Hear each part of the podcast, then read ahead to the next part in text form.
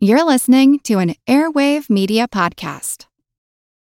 When you need mealtime inspiration, it's worth shopping Kroger, where you'll find over 30,000 mouthwatering choices that excite your inner foodie. And no matter what tasty choice you make, you'll enjoy our everyday low prices, plus extra ways to save, like digital coupons worth over $600 each week. You can also save up to $1 off per gallon at the pump with fuel points. More savings and more inspiring flavors make shopping Kroger worth it every time. Kroger, fresh for everyone. Fuel restrictions apply.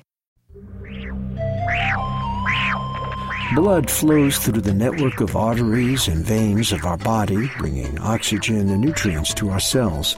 Strokes occur when there's a blockage in one of the arteries of the brain. The brain tries to repair this blockage by redirecting the flow of blood. I'm Jim Metzner, and this is The Pulse of the Planet. Some patients are better able to reroute this blood flow than others.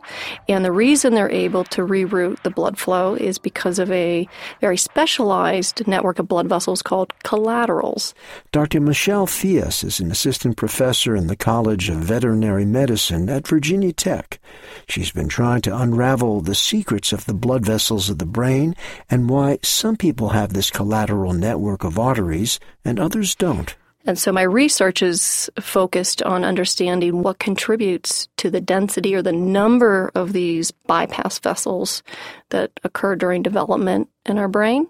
How is it that when we're developing in utero that these vessels form? What contributes to their maintenance throughout adulthood?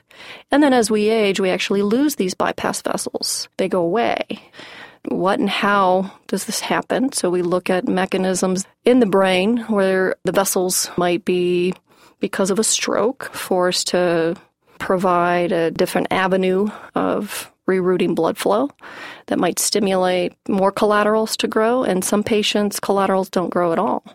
In essence, I think the more bypass vessels we have, the better we are being protected from stroke.